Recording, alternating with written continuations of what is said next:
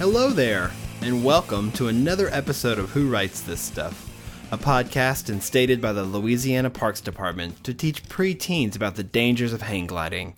My name is Nick Flora, and this week my guest is Aaron Robinson, who is a singer songwriter in Nashville and a former frontman for the bands Imaginary Baseball League and Young Professionals, which are two pretty amazing bands, if I say so myself. Uh, Aaron and I have been friends for a while now, um, but before that, before we really knew each other, he was one of my favorite songwriters already. Uh, he has, he's had an interesting ride through music and being in bands and, and, and songwriting and has some cool stories and, and fascinating takes on the creative process. But why am I blabbering on about it? You can listen for yourself right now on this podcast. Yeah, this one. Here's my conversation with Aaron Robinson.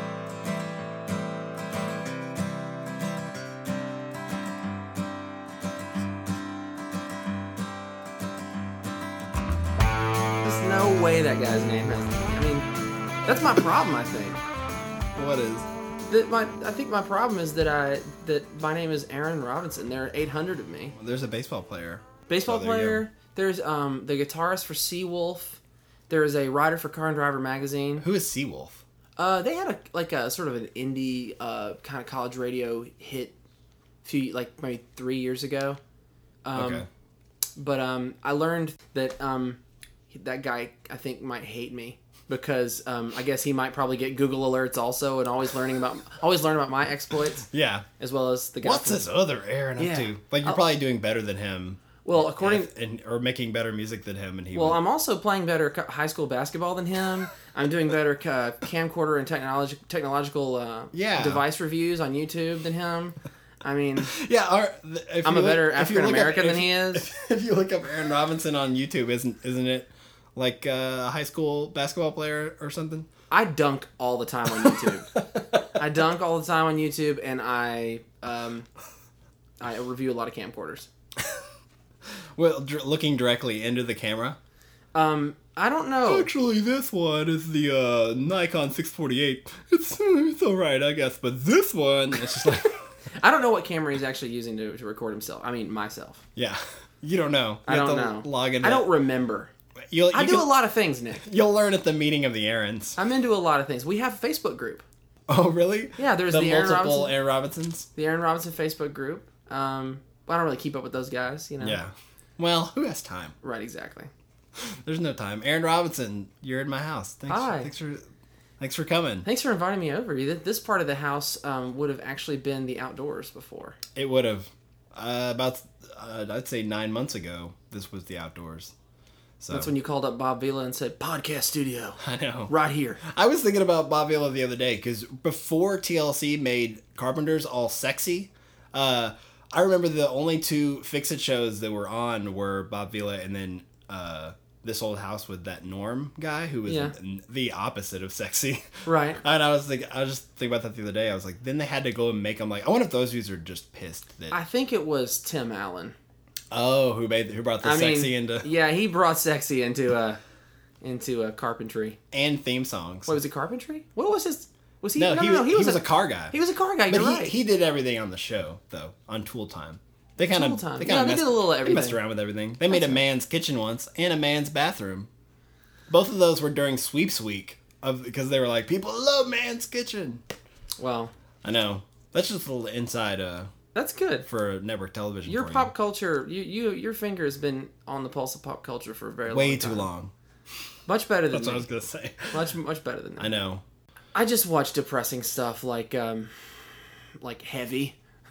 Oh, is that about fat people? What are you trying to say? Fat people? Is that what you, is that what you want to call them? Okay, Uh, it's about fat, people. Fat, It's about um, fat. Oh, what's the word? Gro- Fat, hey. fat fatties. grossly obese people. There we go. that sounds way lovelier. Um, I don't know. You know, I, I watch that stuff. I, I mean, it's kind of depressing. You know, the the intervention and all that stuff. I can't Like, watch it. I, I I definitely have reached a point where I just I basically just watch sports. I'll be honest with you. Yeah, I I mean, know you do. I just I follow you on Facebook. Well, it's the be- it's it's the most uh it's the it's it's a live reality show at all times. You know what's gonna That's happen. true. And as long as you can tolerate a little bit of jockishness, um, then I don't know.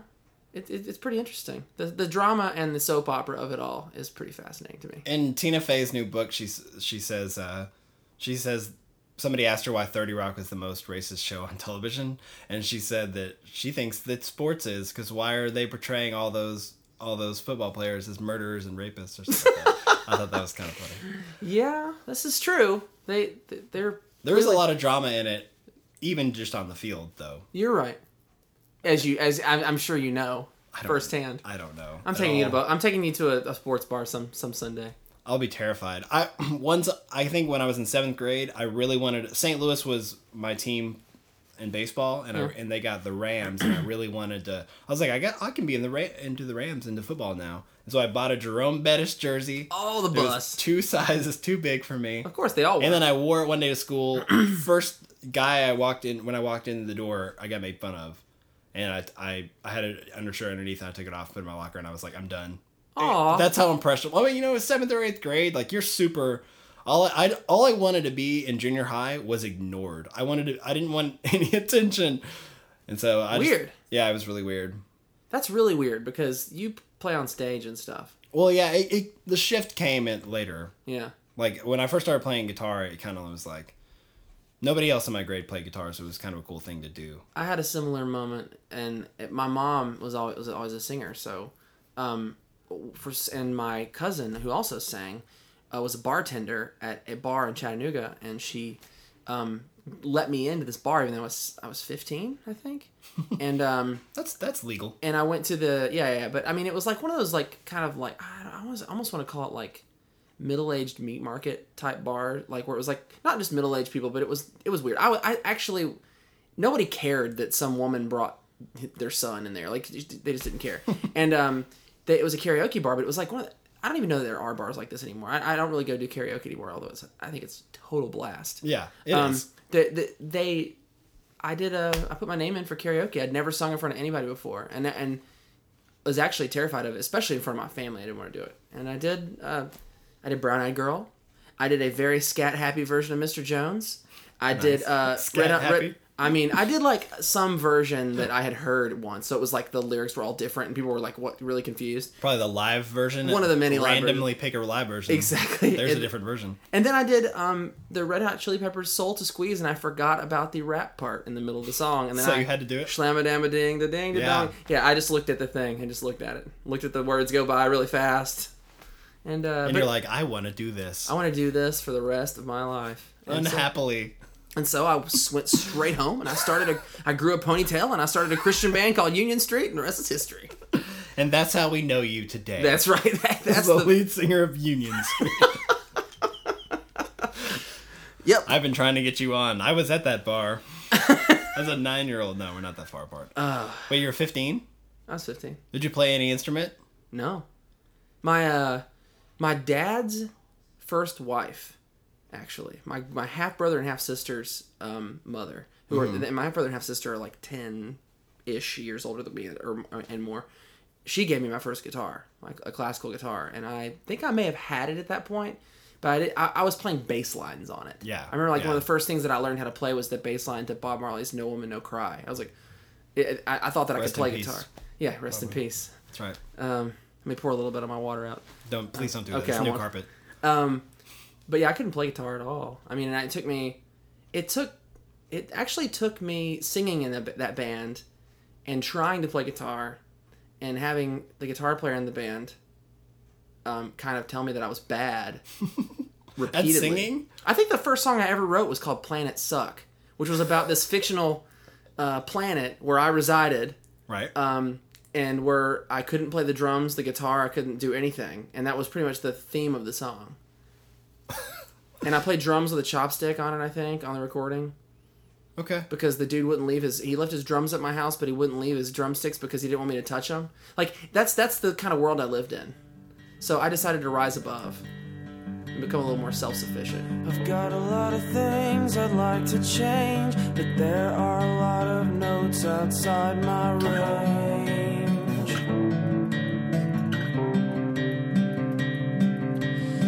You were titty twisting all the chubby kids. I was in the corner behind my islands, praying that you'd pass by.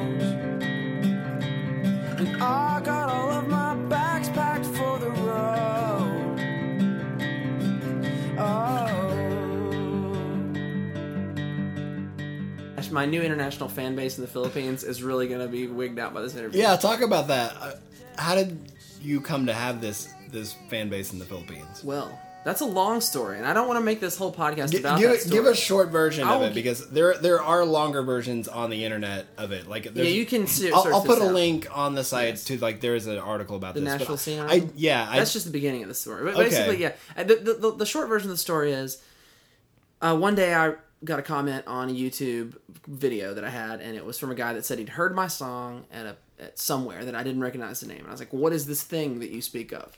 And, it, and he's like, Well, I'm kind of embarrassed to say, but it is a porn site. And so I'm Are you like, talking about pornographic? porn is in pornographic naked okay. humans. Oh, oh, oh, okay. okay. Sorry. do it on I, camera. sometimes So- peop- people on the internet don't know what that is. I They don't. They don't. It's not the most searched word. They're just going to Bible.com. They are That's all most they're doing. That's all they're doing. They have their RSS feed set to Yeah. Bible.com, and that's all they do. That's all. Um, uh, okay, so what's the name? Of, what's the song? Do you mind saying? It's called the Elephant, Okay. and um, it has the phenomenon happened. Like you know, I, I found it was on this website, and I went to the website and I saw what it was, and you couldn't really see anything. It was like a pay website, so I was like, you know, whatever. Um, I, I, I, was kind of bummed out though. I was like, did they steal this? Like, I don't know how this happened. Um, but I realized that I remember that like a year before, or maybe not even a year before, I had signed up with an online licensing service. Anyways, long story short, this company had licensed the song legally. It ended up being Legally. legally. Okay. Yeah, sorry, it's, it can sound like illegally, but I, I yeah, it was to the tune of like it's like a ninety nine dollar license. I think I made like thirty something dollars out of this thing. Um, which who cares about the money? The, the, the exposure is amazing. Um, so Obviously. I contacted the company. I was like, I did not know that there's any chance this, that one of my songs was going to be in porn. Like this is a problem. And they're like, well, sorry, you you know you signed up saying that we could you know license your stuff out to whoever wanted it. And I'm like, yeah, but who thinks Yeah. it's going to go in porn? Japanese car commercial, like you know, international is Yeah. fine, but you never. Yeah. I mean, I have a friend that. that's got had used the same company and has the, he's got he, his music has been used as score material in like foreign documentaries, Yeah. PBS thing. It's kind know. of best case scenario. Yeah. You're kind no, of the the other end. the first and only use of my music from the service has been this. so so basically, um, I contacted the com- the the the company uh, that licensed it, not not the actual porn company, but the company um, that I worked with, and said, "What can we do about this? Anything at all? I mean, I know you can't." It's like, well, they've already paid for the license now, but we'll try and get them to take your name off of it because I was like, my name's on it. Whoa. So that's when I found out that the beginning of the video starts, and I've since seen the video. Mm-hmm. The, the like you, it starts out and it's like the name of the video, the name of the actress, and, and who apparently is one of the top five adult film stars in the world. Isn't an American made film? yes, Okay. it is. So like, um, so like it says that, and then it says music by Aaron Robinson. I was like, oh Wow. So so then um, finally um, Maybe it's the the dunking Aaron Robinson. It could be thinks- the camcorder reviewing one. Um, I Probably- think it's that guy from Seawolf. probably you. Probably Man, me. That though. Seawolf guy has got to be really ticked off now. That I think he thinks that- is. That he thinks his his music. he was- could not being in Seawolf. He could be reaping the rewards of having been in porn. So. I, I was like, "What can we do? Okay, we can. We'll ask them." They, they said, we're, "We'll ask them if we can. If they can take your name off." So they they contacted the com- contacted the company. The company was very kind and said, "We'll be glad to take the name off. It'll take us about a month to re-edit the video, but we'll take the name right off the website." Um, so they re-edited the video, and um, that's the last I heard of it for a while. But I was still getting uh, the occasional email from people that were googling the lyrics and finding the song because Mm-hmm. after that, my name wasn't on it. Then it went free. It landed on like the YouTube of porn sites, Oh. and then it landed on another one. So at this point, I think it's got at least three million views. And because of that, I had the my YouTube video has gotten like twenty thousand views. That's- yeah, just from that. people googling the lyrics, and like because of that, not just the dudes who found it while while surfing the web not the dudes who conscientiously. budget out online porn into their their monthly uh, financial Yeah, it's not those people. It's transcended. Like it's it's ta- it, it's passed from those people's hands into the hands of other human beings, like maybe their their unknowing girlfriends. Right. And all of a sudden, I'm getting like comments from people all over the place. And next thing I know, some station in the Philippines has me. They're running a commercial with my song, a song by Owl City, and a song by some really popular uh, hip hop and R&B artist. I can't remember who it was. And it was like, who wins between these? It's a very American sounding radio station too, but it's like the FM, like drive time, Right. top 40 station in the Philippines. And um, I, I found out that this show was playing me, and I wrote on their Facebook wall. I was like, Uh-huh. "Hey, I'll send you guys some CDs to hand out or whatever." And then somebody like wrote like, "He wrote on your wall," you know. So it was just like it was a it was a And fascinating. you're like, Ashley, we're moving to the Philippines. We're moving to the Philippines. Yeah, yeah, no. I mean, it's it's been like weird. It's like the, the only thing I can say that I mean, it has made you know my iTunes sales have gone from like a few bucks to like about three hundred bucks a month Hey, just from the stupid porn. You know, wow. And it- do so. Have you got any more money from it streaming on all those other sites, or do you just get the flat? because it's just like it's like Napster or YouTube Oh, when somebody yeah, yeah. you know when somebody, Somebody- puts yeah Steals it and they can put it on anything. yeah. So it got most of the attention after somebody stole it. But I mean, the, the comments. I mean, if you have a uh, if you have a if, if you're not offended by language Mm-hmm. and lots of innuendo, um, if you look up "The Elephant" by Aaron Robinson on YouTube, there's a version that the, the one that I did has the funniest comments. That's an odd choice of a song. I would say you are not a choice of an artist for pornography. yes, I, and am. I, should just call You're it. right. I should just call it porn because pornography makes it sound like it like it's art or something.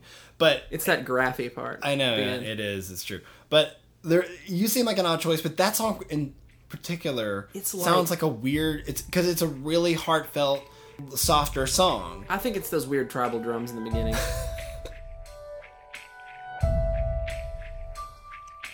I will fall asleep tonight against the will of the world. Because peace is not a gift, nor a feeling, a feeling I deserve. Still, it comes to me each night, despite a war inside our heads. And I see between our bodies, cold and old, inside this bed. And you were the mother to my love. But I grew up a runaway. When I was drowning in the storm. You reached out and pulled me ashore. Oh no. Oh no. Oh I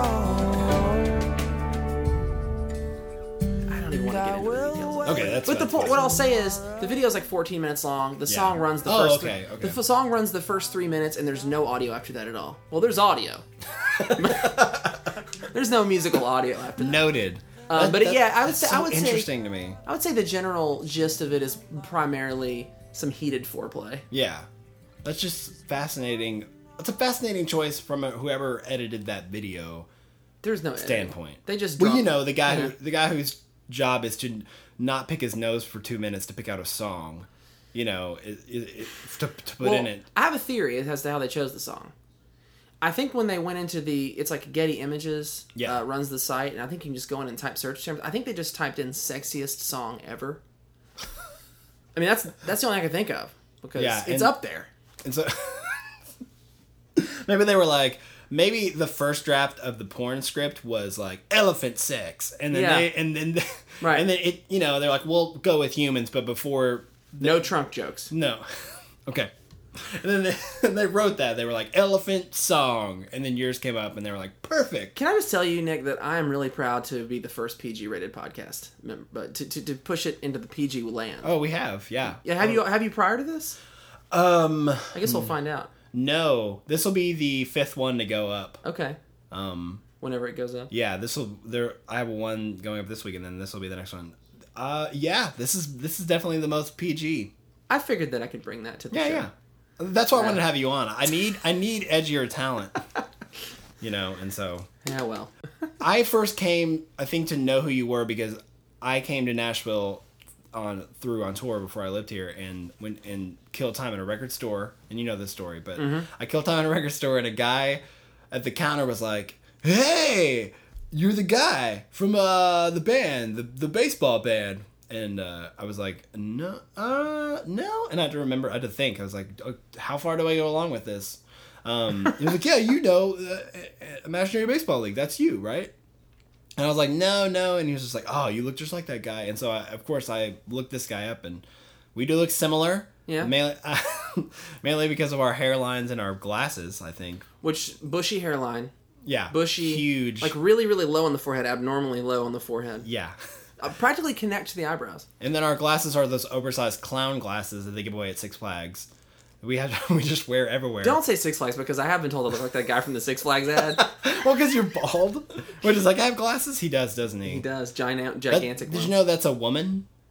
Great. Might have made that up. I don't. I actually, can't. Well, that. I have been called ma'am about seventy five percent of the time I go through drive-throughs or call customer service. So this is all making sense. But anyway, so I looked. I looked up your band, and then uh, on Pure Volume, Hello 2003. Wow. Yeah, and and Did you check Iuma? I checked mp3.com and and there and and it was great and I really I got into it through there and then I then you came to Arkansas and played a show and the guy uh, who booked the venue randomly asked me to play and that was and I remember hanging out with you because that was kind of a disaster of a show. Uh, It was well. Every time I played there, it was a disaster. well because every me night too. we every me night we, too. every night we that I ever played there, Lucero and Cory Branan had played the night before, and eight thousand people had been there. Dude, in quotation marks. You should have been here last night. There was eight thousand people. Dude, why weren't you here? Oh wait, I didn't book you. Oh, I th- oh man. Next- you next next time, time. next time you come through. now, um, do I still have to pay you? Oh, my gosh. I know. Oh, I've I dealt with that guy so much. I always got paid though, and I and I was the I felt bad because I was the guy that drove, you know, thirty minutes to get there, and everybody else that had played the show had, was on tour. But anyway, Nine hours. anyway, uh, you were in the band Imaginary Baseball League, Mm-hmm. which was kind of a because was kind of a big band for a while in, in town, as far as what I what I gather. We we we did pretty well. Like it, it was. It started out in Murfreesboro, and I don't think that we realized that people were going to like us as much Mm-hmm. as they did. And I think Murfreesboro, especially, was very, very discerning. Which is a college town about Yeah. thirty minutes away. Yeah, I mean, like the the bands that were kind of going there. I mean, like, if you were like an instrumental, like kind of proggy indie math rock band, you could actually have a pretty good audience there. Like, it was kind of a hard. It was a very. There's a lot of musicians there. The number one most populated major at the university there was recording industry. So you're loaded with all of these techie, smart people and musicians. And it was just a hard market to crack, you know. Right. Like, I, I didn't I didn't think that people would like us, and then I was just kind of blown away that like it didn't take very long, but people people got into it, and because I had virtually I'd been in another band prior to that, but we didn't really take off, and um, I wasn't even really very confident in in my songs until Mm-hmm. all of a sudden people started coming to the shows, and How was the move from Murfreesboro to Nashville? Like, how did it? How did the shift of fan base happen? well, Nashville's always compared to Murfreesboro. If you look at it, you kind of think of it as like think of it as like Athens, Georgia to Atlanta, Georgia. Mm-hmm. It's just uh, uh, Nashville is just slicker. Everything that was going on here at the time was more polished, more produced. Like you didn't have a lot of indie bands per se, which now you have like just scads and scads of them. You know, and what year was this? Was this was like 2002, 2003. okay. And then so um, we started playing in Nashville, and it and, and eventually by like 2004, when we put out uh, Revive, the full length, like that. We, I remember we did our CD release show at this place called Blue Sky Court, which is now the Rutledge, and it was um, way less nice back then. But it was like we, I mean, it was us and Airlines, band Airline that had been around, and like it, yeah, yeah. it was like 500 people or something. I mean, it was like a we had a few really really good shows and we had lots of people come out and it was a lot of fun That's no small feat for Nashville, and as I well know, like it's it's hard to get people to care about music here because it's most of people's jobs, and they don't want to leave their job to go to a, their job. You know what I, I mean? think when you looked at our age and who we appealed to at the time, I think there was a, a lot of kids that were starting college, and um, it, we, we were notoriously known for not having a very heavy drinking crowd. Okay. Um, and so, so, ooh. you, it wasn't necessarily all ages because we never really we only played one all ages show to my knowledge, like uh, that was actually at an all ages club. But everything else, like and we just we it was a lot of college kids, a lot of Belmont, Vandy, MTSU kids, Mm-hmm. and when you think about it at the time, like it was kind of like the indie rock scene was only a few bands in my memory, and maybe I'm just making that up, but there was a lot of kind of slick bands, and then a few like really kind of indie bands that, that wore their heart on their sleeve, and they really you really could feel what they were doing, and I think that we worked out that way, and I you know it was a good time.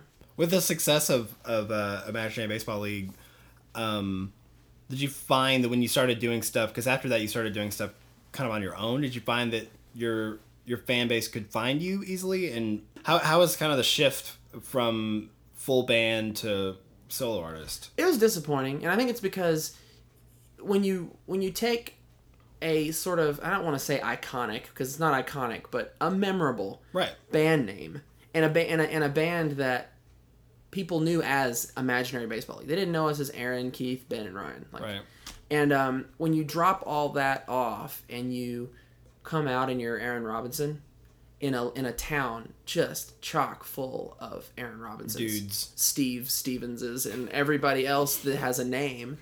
And I and I remember being completely turned off to this dude songwriters with dude names. I just didn't care. Yeah. I just like I don't want to hear that guy.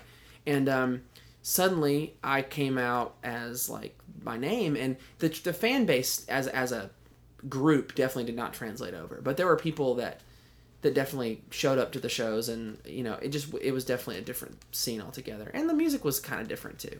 I mean, even though I was even playing some of the same songs in some contexts, and so with some bands, um, it was it was definitely it was definitely hard and a little disappointing.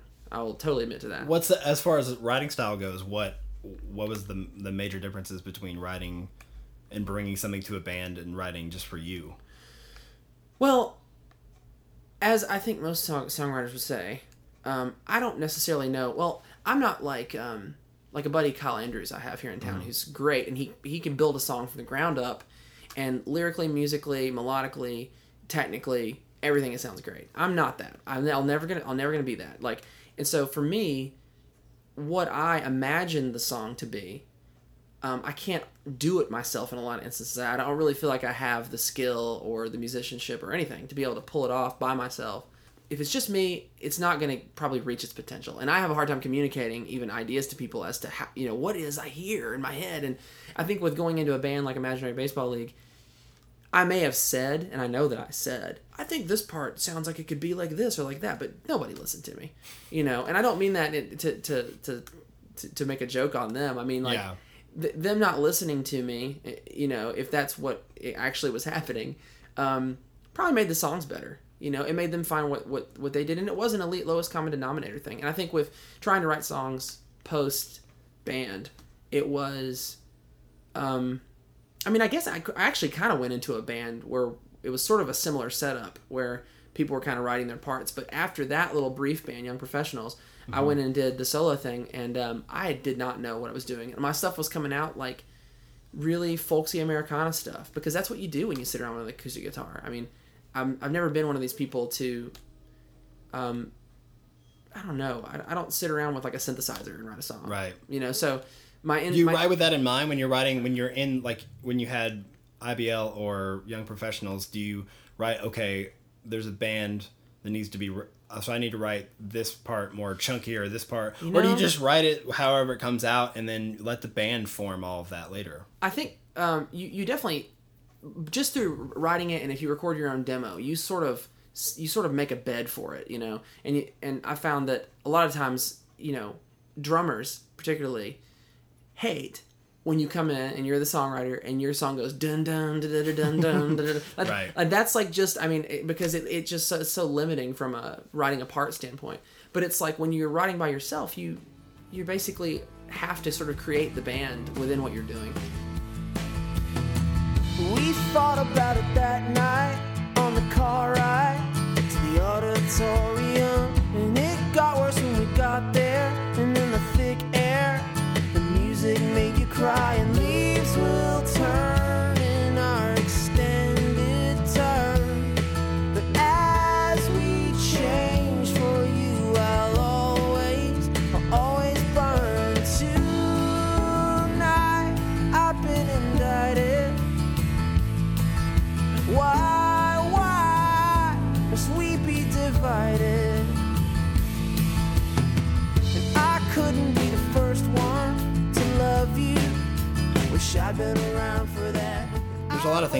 Like we could talk a lot about, but I really wanted to get in because I found this really fascinating.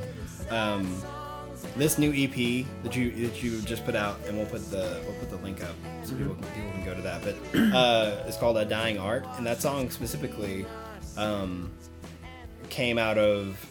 Well, talk about what, what that song came out of, and kind of the, the trip that surrounded that, and everything. Well, um, like you, I also like pop culture. Mm-hmm. And one day, uh, I guess I was flipping through on demand, and I came across a television series on uh, Sundance. What's it called? One Punk Under God. One Punk Under God, which was the story of J- uh, Jay Bakker, the son of the famed fallen minister Jim Bakker. And so um, I started watching it. And I found it interesting. He's like this kind of down to earth, you know, tattooed punk rock looking guy who's a minister and trying to do his own thing and kind of unique in what his message is. And um, anyways, I'm I'm not particularly particularly religious, but I've been I come from a religious town, a religious background, and it's something that's always in my mind. It's always kind of loomed over me, almost in sort of like a haunting like um, kind of way. And I think that anything to do with that just always is interested in me. And I've never closed any doors and know what to think about things. And so when I can think about those things, I find it interesting. And so I got into this story of him and, um, you know, what it's like to have be, been raised in his family where they've had such a public fall from grace and Right. have your whole world kind of turn upside down as a kid and have to go through growing up and figuring out who you are and your dad's in jail and anyways at some point early on in the series he goes to the old theme park um, retreat center called heritage usa which was at the time Because his dad and mom were like the top. A lot of people who who are you know alive now, or not alive now, but young younger people don't probably don't know. But Yeah. Jim and Tammy Faye Bakker were like the top televangelists of their time. they were like joel osteen yeah, like yeah, and I, I wanted I was gonna say slightly more maybe cultish, but I don't know the Osteens kind of. I think it's just because yeah, I know. I think it's just because they had it. Like Tammy Faye had the crazy makeup and the yeah eyelashes and all that stuff. Yeah, it, it was ripe for kind of parody. Yeah. in the pop culture landscape, and And they got made fun suffered from it. Yeah, Yes, they, yeah, they definitely. did. And I think um, And then he got involved in some uh, sex scandal with a secretary. Yeah, and th- and there's that, and then that's not really what really truly brought him down, and that that, that was sort of a public. Was there thing that- financial stuff too? Yeah, Okay. supposedly booking uh, booking hotel rooms that didn't exist and stuff like that, trying to sell these lifetime partnerships to the to the uh, ministry that um, apparently allegedly couldn't be fulfilled. And uh, anyways, this. But they had a theme park. yeah, they had a theme park that was the third most visited um, vacation retreat in the entire United States Wow. behind Disneyland and Disney World. So, so it was huge, and like Wow. they, I mean, and so, um, and early on in this series, Jay Bakker goes and visits Heritage USA, and I, and I just couldn't believe it was there. I was like, what are, what is this? Like, it was like modern ruins, and like, truly, there's nothing more fascinating to me than modern ruins. Oh. I mean, I, would not be nearly as impressed with the actual like Parthenon as I would be like an old mall that closed in 1989 that's just never been never been messed with. Yeah. I don't know what it is. It's just fascinating. So, but it's not just that. I mean, like the story is just there. Like it was ground zero for the whole story, and um, it's a sad story, and it just really got to me. And I went there, um, decided to go there and just walk around and I experienced the place. And a lot of it had been torn down. There was still a lot of it there though, and it was um, you could i mean there were old electrical boxes just still in the ground in a field that probably powered like a ride or like a who knows what and um Was it seized by the government or something? Like No. why why is hasn't somebody torn it down and made it something else? well they have uh, to some degree now there's actually a um a- like a very famous faith healer that practices out of the uh, main hotel building there and also it's a church called morning star ministries and um, I don't really know what they do or what they stand for, but and they the, the PR person or whoever it was that I talked to was really nice and basically just told me to come walk around and do whatever I wanted to, and um, so it was really cool. You could you couldn't get into like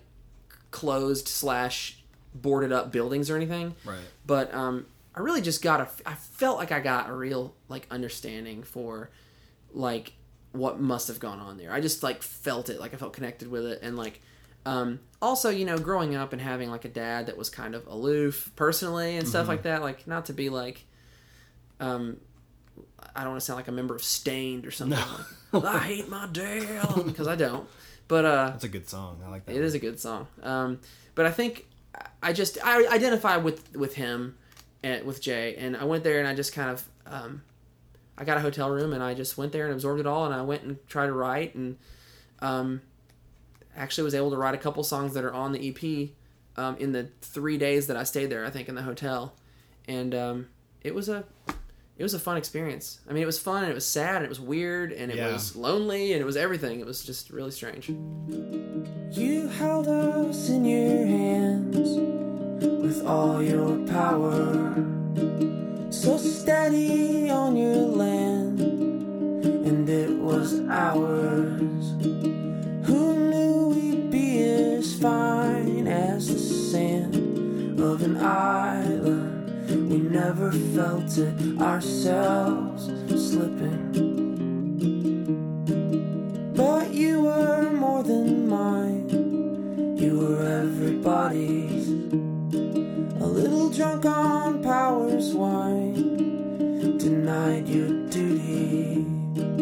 And when you fell off of your pedestal, no one came running. No one forgiving. It's like a dying art. It's like a dying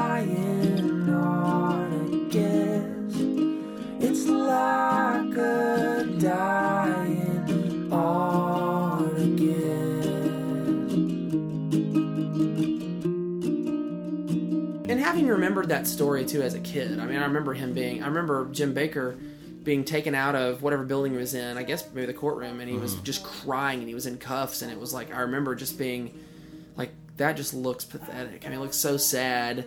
And, but at the same time you thought he had done something wrong and you just kind of felt like okay you get what you deserve or whatever. Yeah. and then when you read into it a little bit more yeah you know i'm not going to sit here and say that he didn't do this or that but there's more to the story. And if you and if you read jay bakker's autobiography there's really more to the story when you when you consider what he had to go through and what the family had to go through. And like you know it just like touched me. Like i can't explain it other than that. It just it really just got got to me and uh, i needed to uh, to somehow do something with it. I mean and honestly as i get older you know i'm over 30 now. I, i'm not loaded with teen angst anymore. Right. i'm not going around like manufacturing drama for myself to Mm-hmm. uh or, or, or whatever i guess i guess this probably would be manufactured drama if you think about it but i'm not living through a sad and twisted life of a young 20 something so it, songwriting songwriting is different than it used to be Yeah. it's not always about you know I got smacked in the face today and I'm gonna write a song tomorrow about that. you Right. know.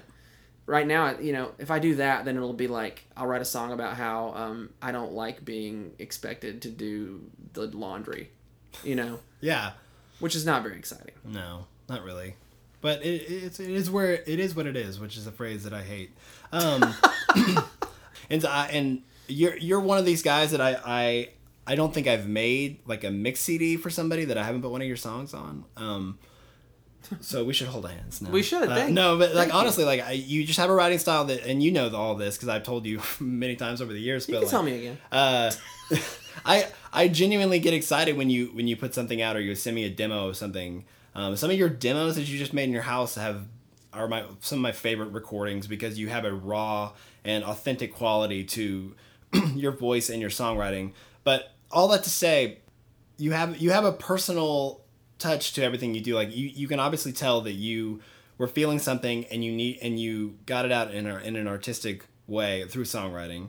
Um, I'm trying to figure out how to how to how to phrase a question out of this, but uh, It's okay. other than just a stream of compliments. But no, but how, when you, when you go into it, do you sit down to to because I know you don't want to get too personal because because it might you know hurt the feelings of people involved or whatever. But how do you kind of mask it enough while still getting out what you truly need to get out for you to go to sleep that night or whatever, just to express yourself without alienating yourself from a situation that you might have been in with with a person because you write you do write a lot of kind of relational Yeah. stuff and What is know. what is life but like relationships with people? that is it i mean You know, I mean, if you can't, I mean, if I, I guess I have written about sitting around in my office by myself, but that's Yeah. more about being lonely and depressed that I'm not out with other people. Yeah. So there you go. Yeah, yeah. Because a lot of people don't know how to do that. A lot of people are just like, this person sucks, and I am mad. Wham. Yeah. And you know, and Well, I think that the point the, the point is the greater feeling the the, the what am- and let me see if I can find a way to answer this. If you love someone or if you care about someone, then you realize that whatever it is that you're upset about is does not define them. It doesn't you know what I mean? Mm-hmm. So if if you feel like you're in a situation where you something has moved you to write a song or you you, you want to get out some feelings, you want to get out some tension and maybe it does involve someone that you love or whatever. You have to sort of go at it with the idea that, in my opinion, that what has happened or what has gone on does not make you not love this person anymore or vi- whatever. I guess Jesus, this is hard to answer, but I will say that that basically you you, you can't let the the the heightened feelings um spoil what you already what you know to be true about your relationships with, with people. And so like yeah, this may move you to write a song about it, but like the way I always look at it is if I ever have written a song, like for instance, you know, th- th- there's a couple times where you know Ashley and I, my fiance, like if we have like an argument or whatever, sometimes you know, uh, one time I remember writing a specifically writing a song where, you know, we'd had an argument or whatever, and it was just like I was by myself in the kitchen and I was, wah, you know, like woe is me, and like it's just silly, you know, when I think about it, but it's like, by the end of that song, we're reunited and running through the streets and Yeah. everything is great because that's what we should be doing. You know what I mean? And it not even to say that that she's wrong or I'm wrong or whatever. It's just like there are distractions in life and when it comes to relationships, I think you have to have the the, the understanding that you, I also think you have a responsibility to people too. I don't think that you air too much like dirty laundry. I personally don't think you do. I mean, you can I don't know.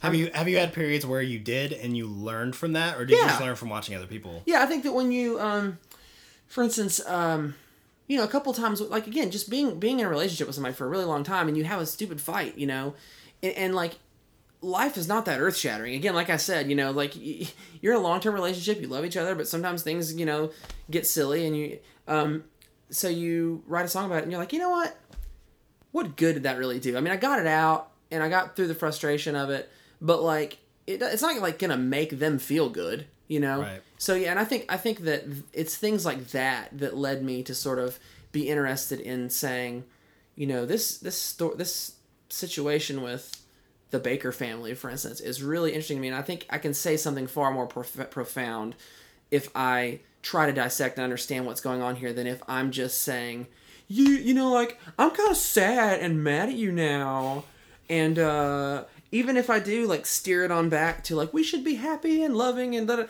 you know, to me it's just like say something, say something important. I don't know. Right. That's just kind of what, and maybe that maybe it's not. It shouldn't all be about trying to break ground and just.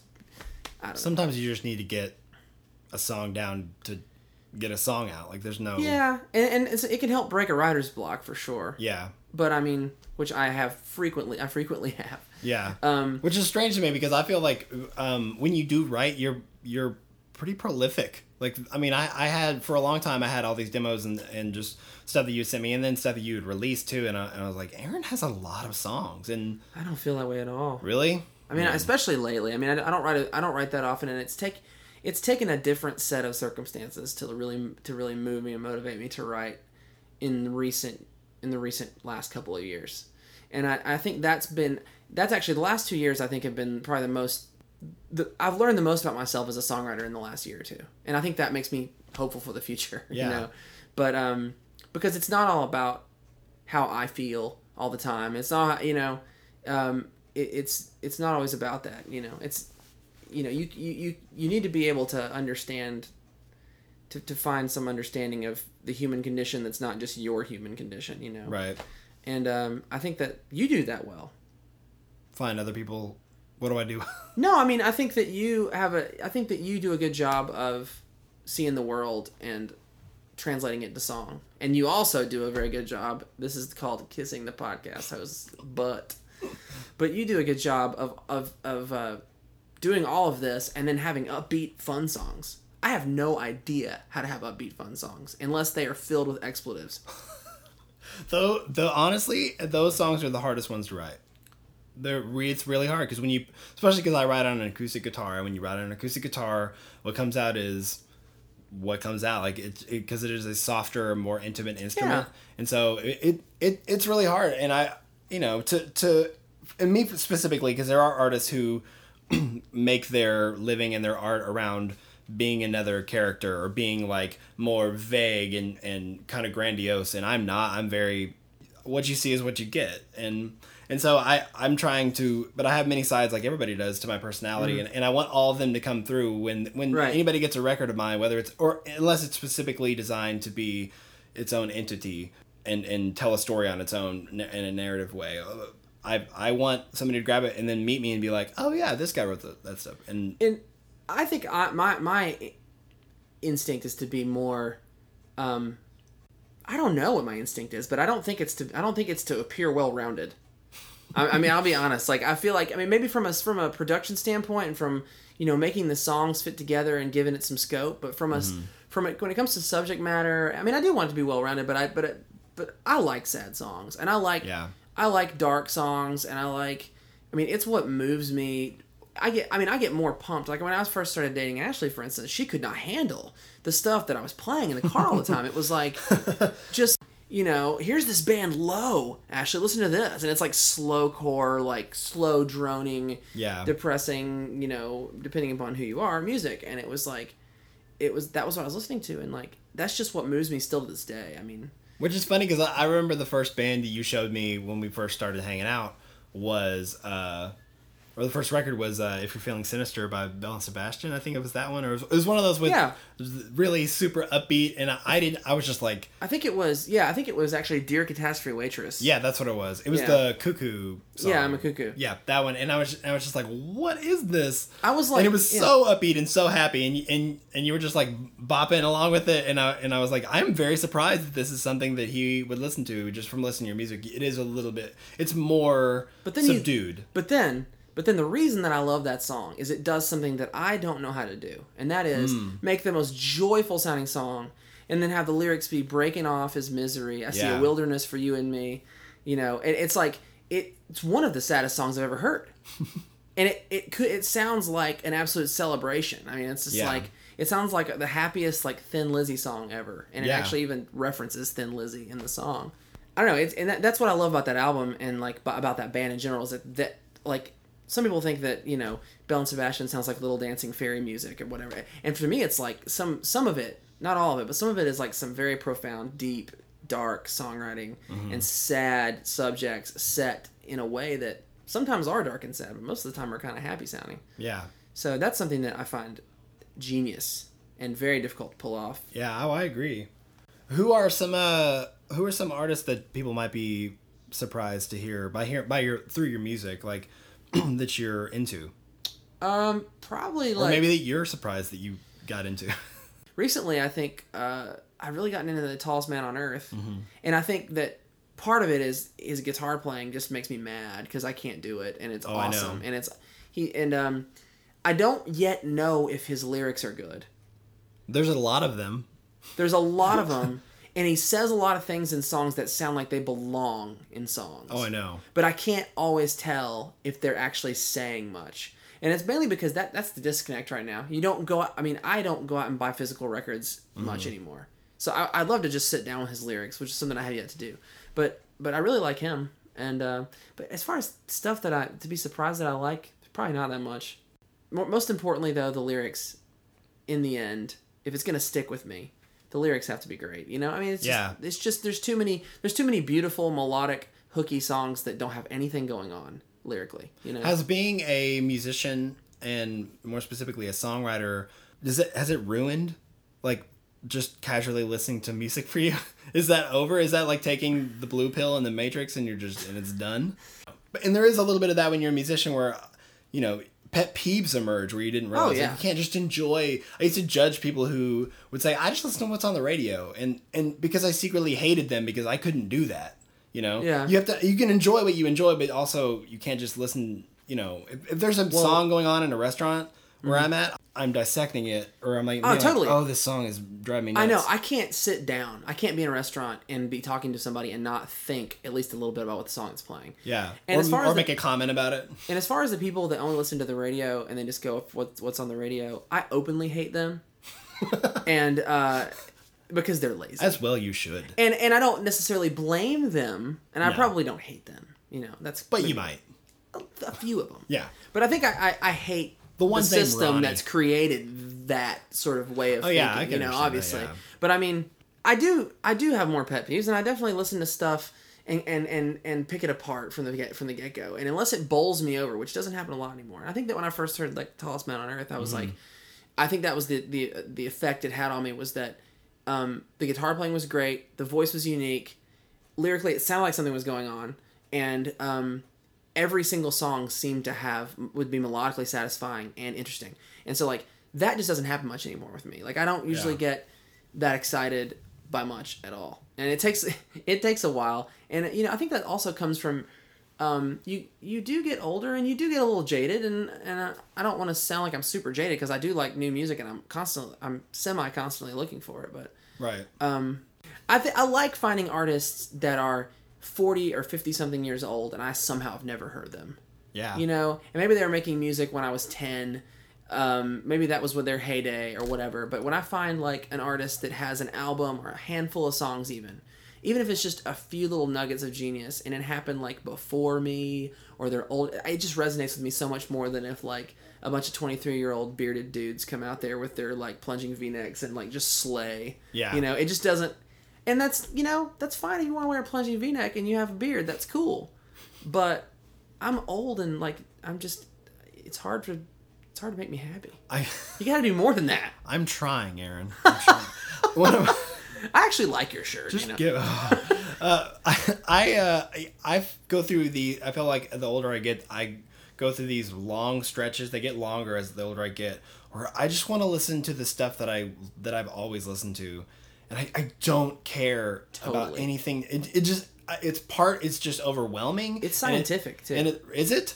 There, Have you- there have the been research? there have been studies that basically confirm that like there's a moment in your late 20s on average, maybe Mm-hmm. 27, 28, 29 where your your mind sort of unplugs and disengages from what is happening and what is cool and what is trendy and what is whatever.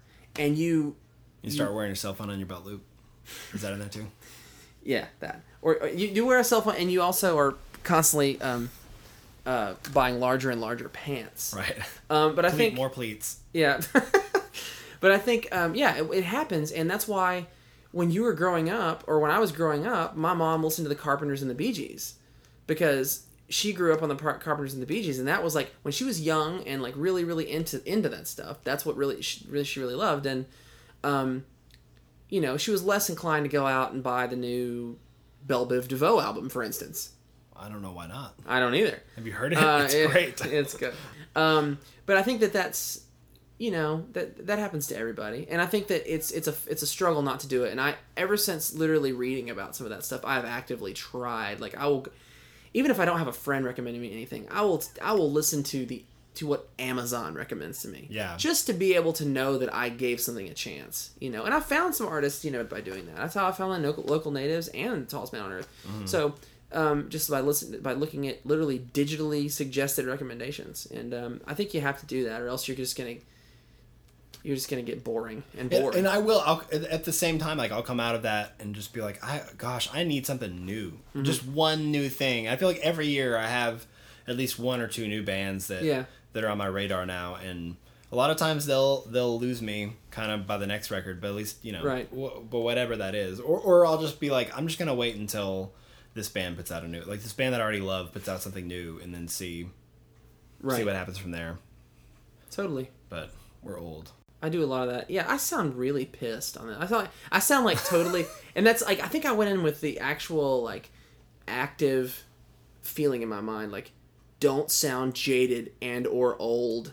I, you come off more honest than than jaded. I think I hope whatever, so. for whatever that's worth. But but I think for me at this point, look all things considered, when you look at everything that I've done and everything that I've listened to, and everything that I, I just from now on, all I want to do, and this is nothing to do with the question that you asked, That's okay. Go. is I just want to make the music that I make. I want it to be music that I like. I just want to be able. I don't care who buys it. I honest to God, I don't care who buys it. I will work a day job for the rest of my life if I can just get done with the project and like mm. it. If I can listen to it and not pick over it to the degree that, and, and you're always going to pick over it. You're always going to be self conscious about things, but you know I say that, but no, I know plenty of bands who've made records and go, I we made a record that rules. And you may look three years down the line and go, you know that song or this song or whatever song we wouldn't do now, but like I just want to make something that I like, Yeah. and I've, I I think that to this day, I have not really done that. Really? I mean, there are mo- there are moments I like, there are things that I like, but I've never been wholly satisfied with anything. How imme- how immediate is the dissatisfaction once it comes out or once it's Um, finished? Well, it usually stems from the struggle because there's, there's a struggle in coming up with everything and putting it together, and then you have to deal with like I you you talking about the demos. Um, that that's a really good example of what happens because it's like, yeah, the average person hears the end result after the like I have a demo, we work it through it with a band, the band like makes it big and does all this stuff to it. But and maybe this is just something that happens with me specifically because the bands always do a great job, but I feel like at some point through the repetition, through all that stuff, there is something lost, and I feel like I never am that satisfied with like what I bring to the table in the end. And I think that when you go back to the demo, it may not be a perfect performance, but I feel like the feeling is right. Yeah. The thing is there. And I think that like that's why I put a demo on Bandcamp like Yeah. last week or whatever because yeah, I was like did that. I let it sit around for a couple months and um, realized that, yeah, it was a little long. Yeah, it was this or it was that.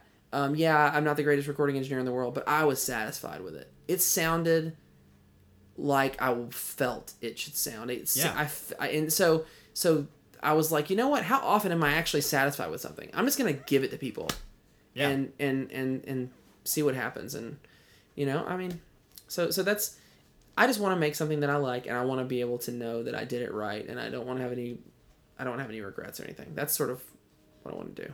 It's a very, it's a nice. That's a really yeah, that's a really cool thing. yeah, That's ki- absolutely. that's kind of a I mean that's a total win. I mean in a, in a business that, that has a lot of losses, that's kind of that's that is a cool like at the end of the day, which is another phrase I hate. Uh, At the end of the day, man, it is what it is. yeah, that's right. oh my gosh, I just got an aneurysm when you said that. oh, well, Aaron, thank you so much for coming on and, and talking. This is this is great. It's no problem, man. It's no problem. I enjoyed it. Thank you for having me. Yeah, I'm sorry if I talked too much about myself. that that was the idea. I think. Thanks for listening, everyone. If you would like to hear some more of Aaron's music, you can check out facebook.com slash Aaron Robinson Music or aaronrobinson.bandcamp.com and you can grab his new EP there. It's entitled A Dying Art, uh, which I highly recommend you do. It's currently downloadable as you name the price, so really you can't you can't go wrong there.